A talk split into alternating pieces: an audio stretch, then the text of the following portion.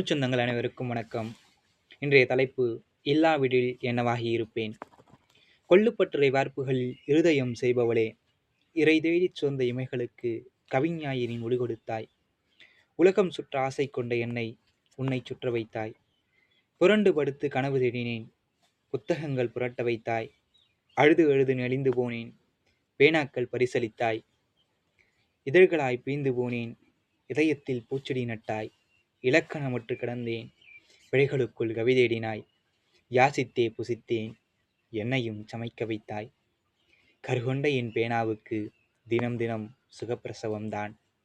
மௌனங்கள் மௌனங்கள் முணுமுணுக்கும் என்றாயே. சகியே நீ இல்லாவிடில் என்னவாகி இருப்பேன்?